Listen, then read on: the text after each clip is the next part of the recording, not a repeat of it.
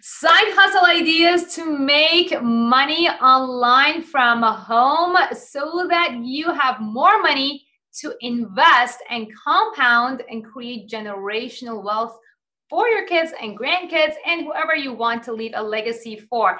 We have Nick Loper, Chief Side Hustler at sidehustlenation.com. A one minute video, but still gets thousands and thousands of views but also has this viral element where you can start to show up in the sidebar, you can start to show up in these suggested videos. The true passive income that I have is dividend stocks, it's investment.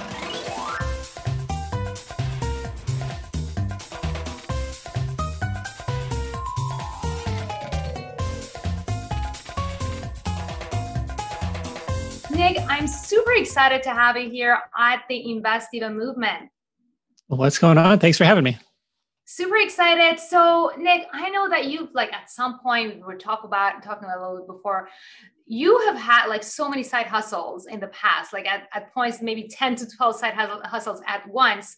But we want to just like kind of tap into different kinds of side hustles that people can like kind of easily get into to generate sort of streams of income because you know multiple revenue streams are key to wealth so, can you give us, let's say, five easy side hustles anybody can do from home to just make those stream to add to their revenue streams?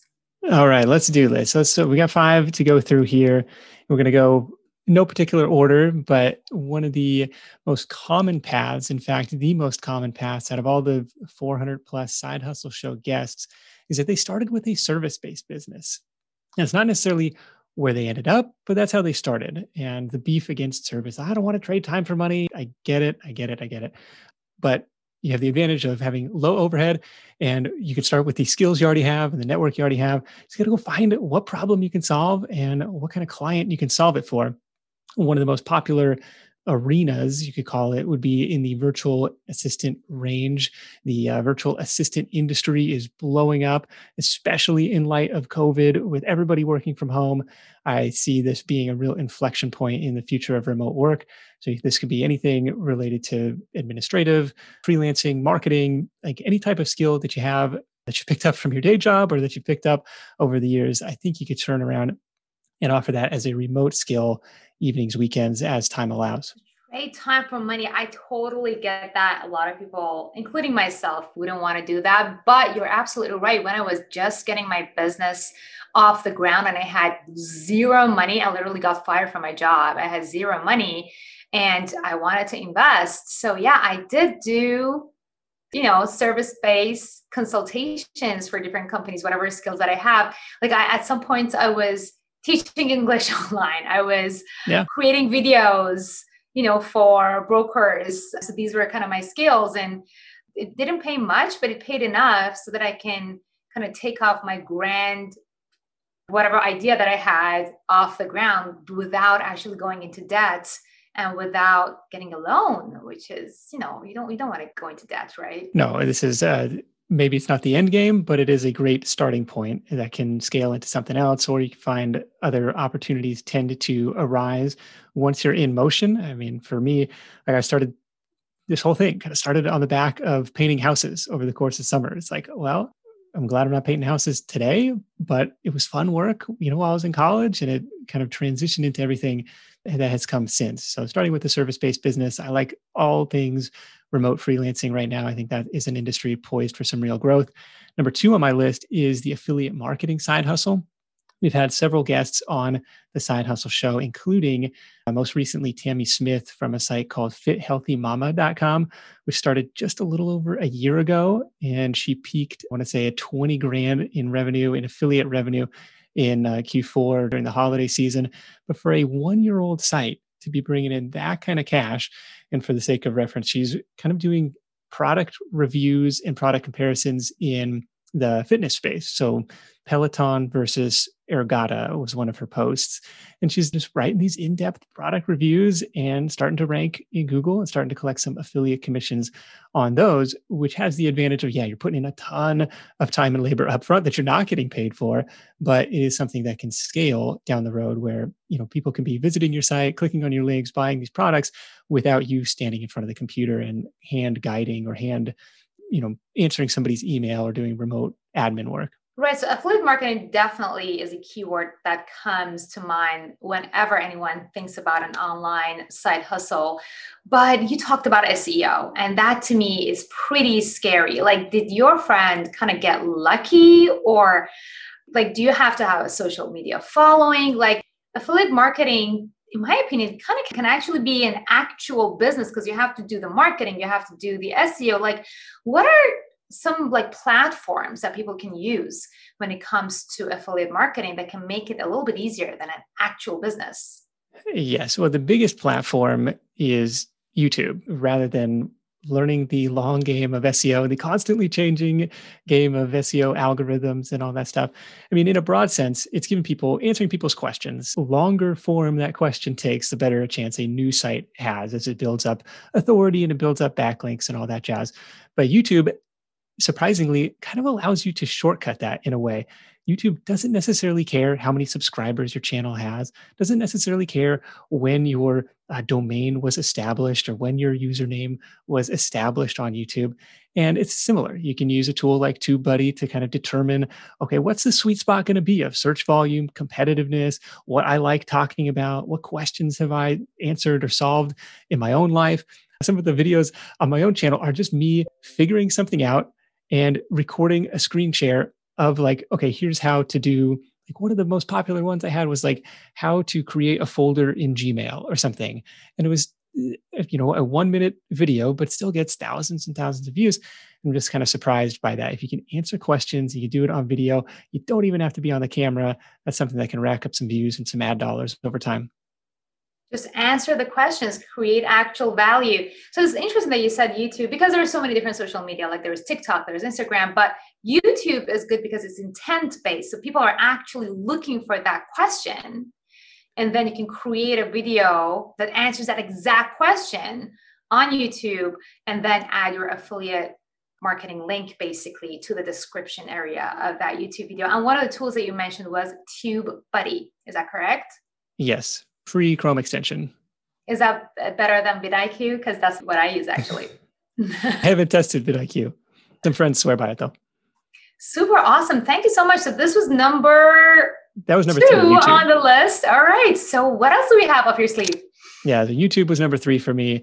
And one advantage that YouTube has too is this like viral effect. Yes, question and answer engine, the second biggest search engine in the world but also has this viral element where you can start to show up in the sidebar. You can start to show up in these suggested videos. So I like YouTube for content creators. Again, very slow burn, putting in this speculative effort up front where you're not getting paid, but hopefully something starts to spin in your favor. So that's number three for me. Number four is kind of a twist on those two, and that is the email newsletter. We're seeing a huge resurgence in email newsletters from companies like The Skimm, from the hustle, from Morning Brew, from I, I, mean, there's just tons of examples here. The model that I have in mind, or that I like to consume as a reader, is the curated model, where it's like, okay, these are the best three articles I found on whatever niche it is, whatever topic it is, and I can send that out once a day, once a week, however often you want to do it. But it's a huge value to readers because you're cutting through the clutter. You become part of their you know daily or weekly habit and over time, as the audience grows, you can monetize with affiliate products, with advertising, or you know, now you've got people paying attention to you, you can build up your own products and services to help those people. So I'm kind of high on the newsletter, the email newsletter model. Even seeing some people going into the realm of paid newsletters with uh, with tools like Substack these days. That is awesome. So you basically like anything affiliate marketing related is so the difference with having your own business is that instead of creating your own product you're starting out creating value for your audience whether it's through youtube or it's on email marketing by showcasing and comparing other products that can be useful for your target audience. Am i getting it right? So one example that comes to mind so the Skimm is like kind of a news digest type of email. Like they are not necessarily going out and doing the reporting, but they're sourcing that stuff. They're adding their own commentary. One that I like that just recently restarted up is called All Star Money. It's a product of Motley Fool in combination with J Money, who used to own Budgets Are Sexy. And it's like here, here's the best three personal finance articles that we found today here's a motivational quote about money here's like some random trivia but like doesn't take a ton of time to put together and if you're the person who is already kind of consuming this type of content like you're neck deep in this niche anyways i think it would be a valuable service for you to put together that and start to build up your own audience. Because you know if you're into it other people might be into it too but maybe they don't want to read 20 25 30 blogs a day or watch all these videos like hey you can vouch for it say hey these are the three best things that i found today or found this week. Let me know what you think filtering definitely is of value because there is no lack of information out there. It's just lack of time and then people who put the time and energy into finding the right information and putting in front of the right people are the ones that can actually create a following. So so far we've had well side hustles like service space we've had affiliate marketing then youtube. So i kind of felt like affiliate marketing and youtube you could kind of kill two birds with one stone having your youtube uh, like going on and then as you go viral then you can get paid by youtube as well so one side hustle turns into two which is kind of cool and then we have newsletters so what is the last one on your list Number five on my list is print on demand, which is an exciting. I mean, print on demand is nothing new. Sites like Cafe Press have been around for, you know, since the early days of the internet. But what is new is some powerful syndication, uh, quality shirts, quality materials. Like, like I'm pretty sure this was a print on demand type of operation. How this works is yeah, you can do this through merch by Amazon. You can do this through Redbubble. You can do this through Printify, I want to say, is the one that I've got hooked up to my Etsy store. Uh, Teespring is one. Teespring, I want to say it's been a while since I've looked at Teespring. You, have to have like kind of minimum orders. You got to hit your threshold before they're print and ship.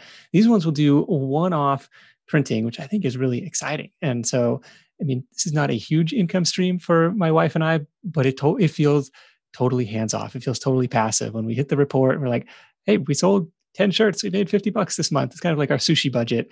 And it feels like a very passive way to make a little extra cash.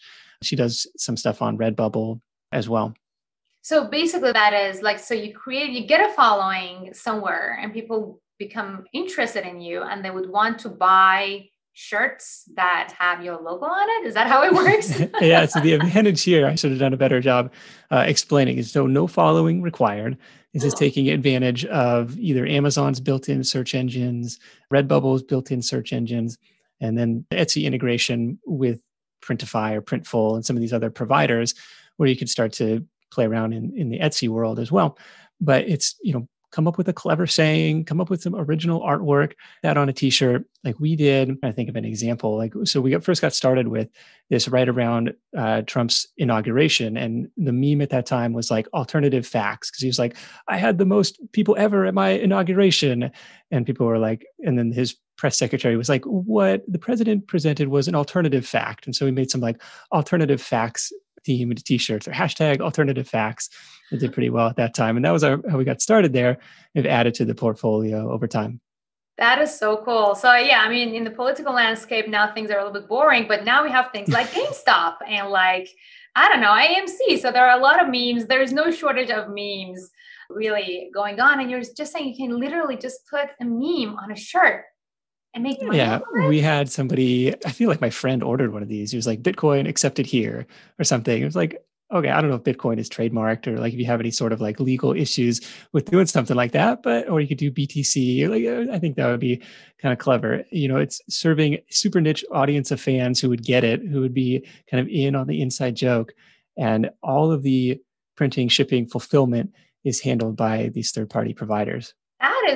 Super awesome. Nick, this is a lot of value that you provided here. So I know that this was you were just literally scratching on, on the surface. Where can our audience learn a little bit more about side hustles? And I know you have like so many of them. You just mentioned five of them right now.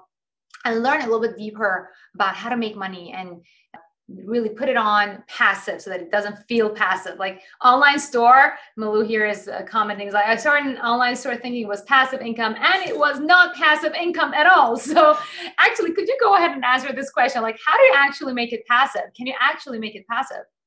And I will tell you, the true passive income that I have is dividend stocks, it's investments, like all of the stuff related to online business, there's going to be some maintenance cost. It's certainly time leveraged, right? I'll give the example of the podcast. You know, it takes the same amount of time to produce the podcast that 10 people listen to as it does to produce the show that 10,000 people listen to.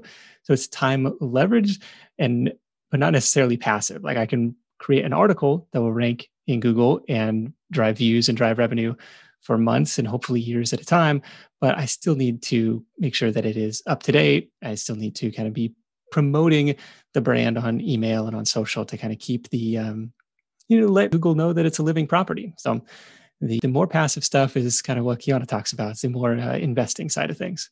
Thank you. Yes, I've told my students over and over again, you guys put your passion into your business and then let your money work for you on the so a lot of people actually do the opposite. They are like super passionate about investing. They're trading. I'm like no investing is actually not supposed to create an income. Go put the passion put the time into something that generates an income and then let it work for you. Let it generate true passive income through investing. Thank you for bringing that up, Nick. You are amazing. You guys, you got to go and check out sidehustlenation.com. Is there anything else that you would like to leave our audience with? And where can they really find you? Is that the right link that I actually. you got it right. Sidehustlenation.com is the home base. If you hit up sidehustlenation.com slash ideas, there you'll find kind of this laundry list of part-time money-making ideas that you can start today. And of course, we'd love to have you tune into the Side Hustle Show podcast as well, which is interviews with successful side hustle business owners every Thursday. Thank you so much, Nick. And thank you guys for watching. If you like this video, like it, share it with anybody else who would like to have a side hustle so that they can invest and create generational wealth. And I'll see you in the next episode of the Invest Diva Movement.